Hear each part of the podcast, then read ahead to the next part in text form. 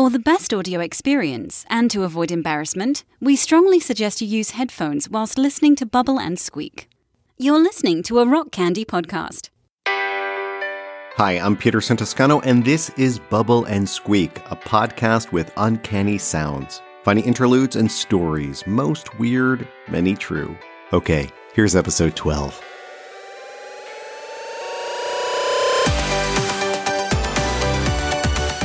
Our show today comes in three parts. Part 1, a story from the Toscano family archive.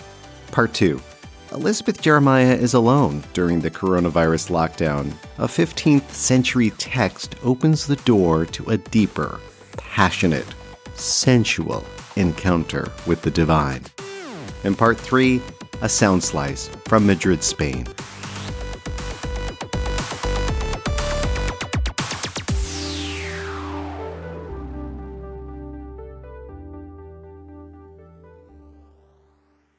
My grandmother, Nardina Toscano, emigrated from Italy when she was a young woman. She brought with her a variety of traditions, including the veneration of Saint Joseph. Saint Joseph, the adopted father of Jesus, the earthly father of Jesus. Each March, she put on an elaborate affair that started weeks before the actual event. She took out linens from the old country, these beautiful white linen tablecloths that she ironed. She set up an altar in her living room, elaborate multi-step with statues of all the various saints she had. She contacted the priest and set a date for him to come to conduct a mass in her home.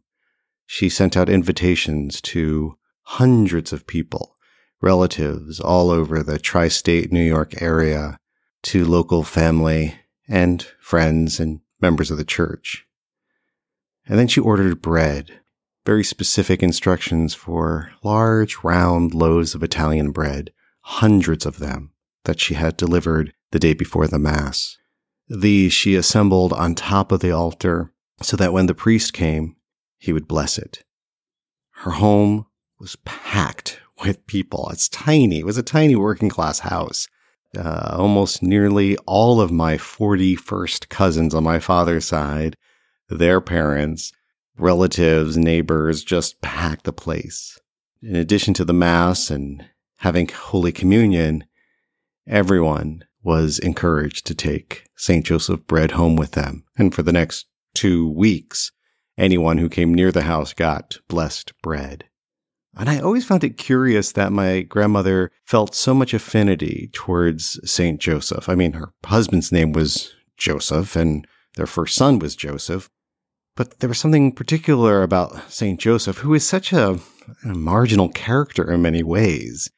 In the story of Jesus, he gets written out of the text before Jesus is an adult. But if you look at it, the whole story would have fallen apart without Joseph. For a single pregnant young woman in that culture, without a man to marry her, she was destitute. She was an outcast. And then Joseph had to take care of all the essential services, transportation, housing, food, security. He was an essential worker on the front lines of this story. And I find it so curious that during this time of coronavirus, my very first instinct was to bake bread. A lot of people had that instinct as well. But I have found myself desperately trying to recreate those round Italian bread loaves that adorned my grandmother's altar so long ago.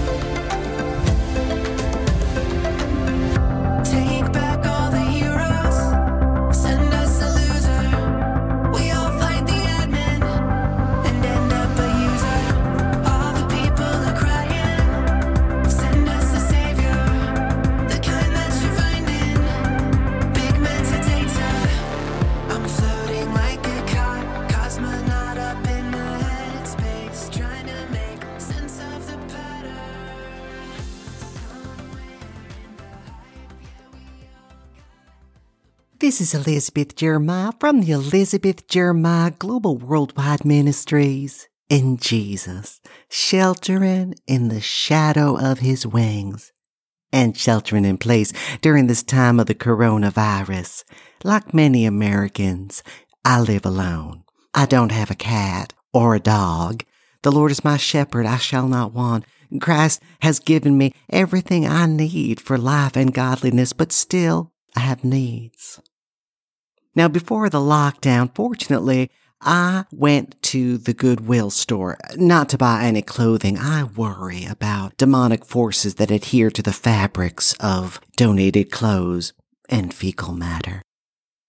Now, I dropped off some things, and I like to peruse their books. And while I was there, I found this book about Margery Kempe.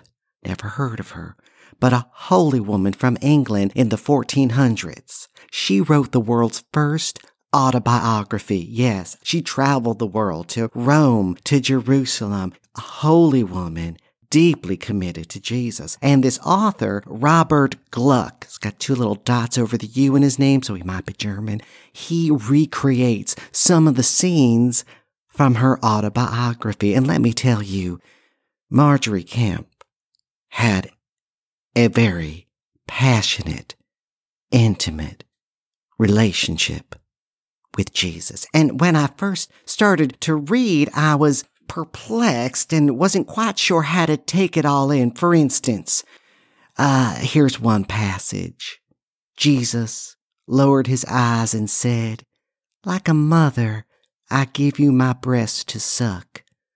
The strongest wave of life's attraction to itself carried Margery forwards. She gazed at his chest, smooth and eventless as a teenager's, and at his tiny nipples, expecting a miracle.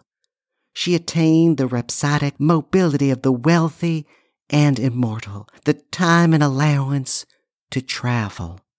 Her ecstasy was so condensed, she felt separate from the moment, ready to faint. Now, to be honest, when I first read that, I thought this is a bit much over the top, but then I was convicted of the Holy Spirit. And I realized that along the years, I somehow lost my first love with Jesus. It convicted me, so I lay prostrate on the bed, or prone, on my back, that's prone, on the bed, and I just sat in the presence, well, laid in the presence of the Lord. And I felt soul sick, so I laid my hands right there below my breast, above my stomach. I just laid my hands, and I said, "Lord Jesus, I allow you to minister to me, and Lord Jesus, I will minister to you, because I know your body has been broken.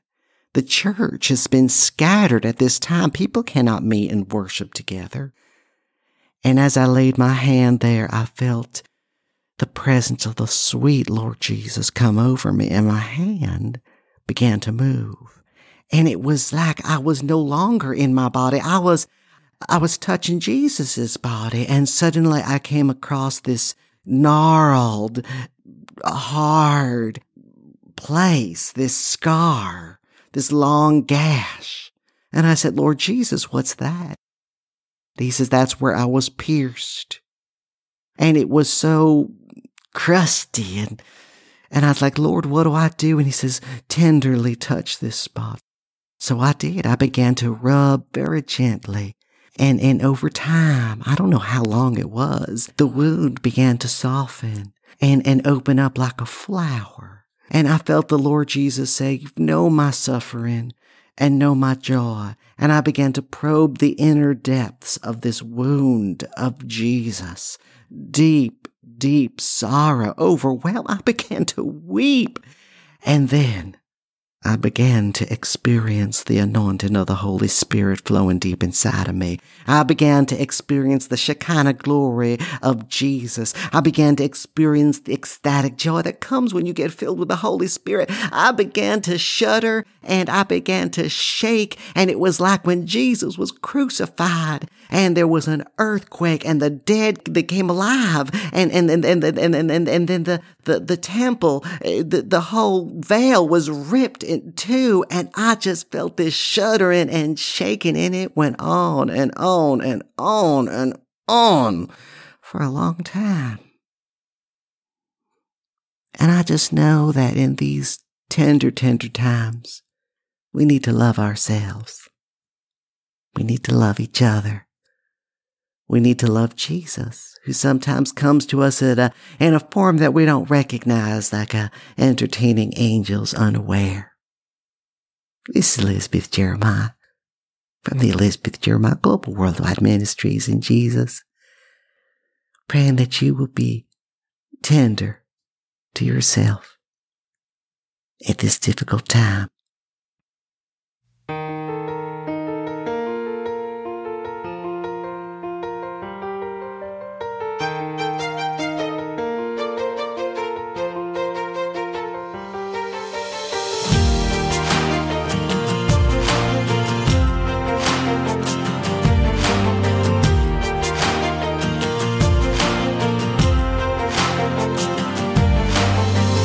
Both met in the midnight sky, got lost in each other's eyes, then threw away the map and lost the key. God sent them the first two kids, one named Fire, the other one Wind, with a note that floated down for them to read. It said, "You asked what it was like up here for me, Mother Earth and Father Time. Fell in love over Appalachian wine. Hit a rough spell and almost lost their minds. Raised a little hell before they fell in line. Fire came out with a restless soul that only got worse as he got older, till finally he got too hot to tame.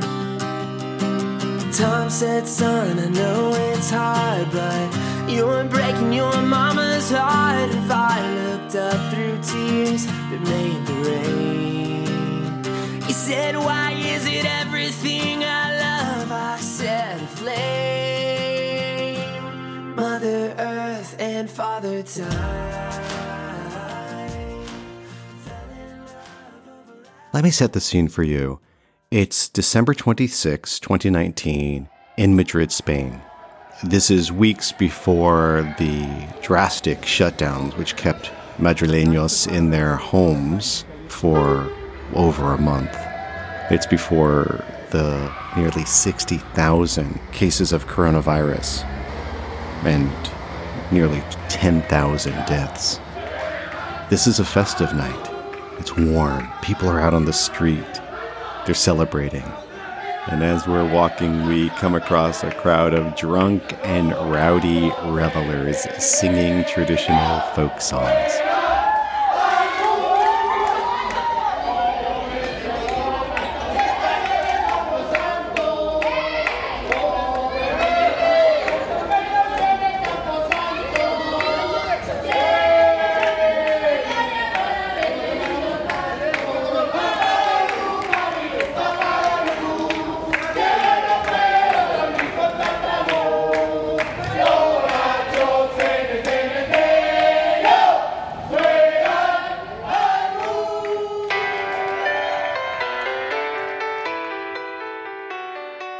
Bubble and Squeak is written and produced by me, Peterson Toscano.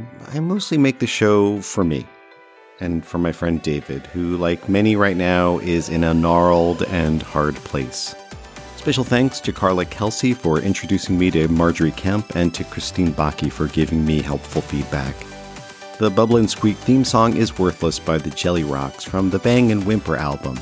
You also heard two songs from the band 11D7, Shelf Life from their new Basic Glitches album, and Appalachian Wine from the album Mountain Medley. We are also on Instagram. Look for Bubble Squeaker on Instagram. That's Bubble Squeaker. Oh, and thanks for listening. For more shows like this one, visit rockcandyrecordings.com.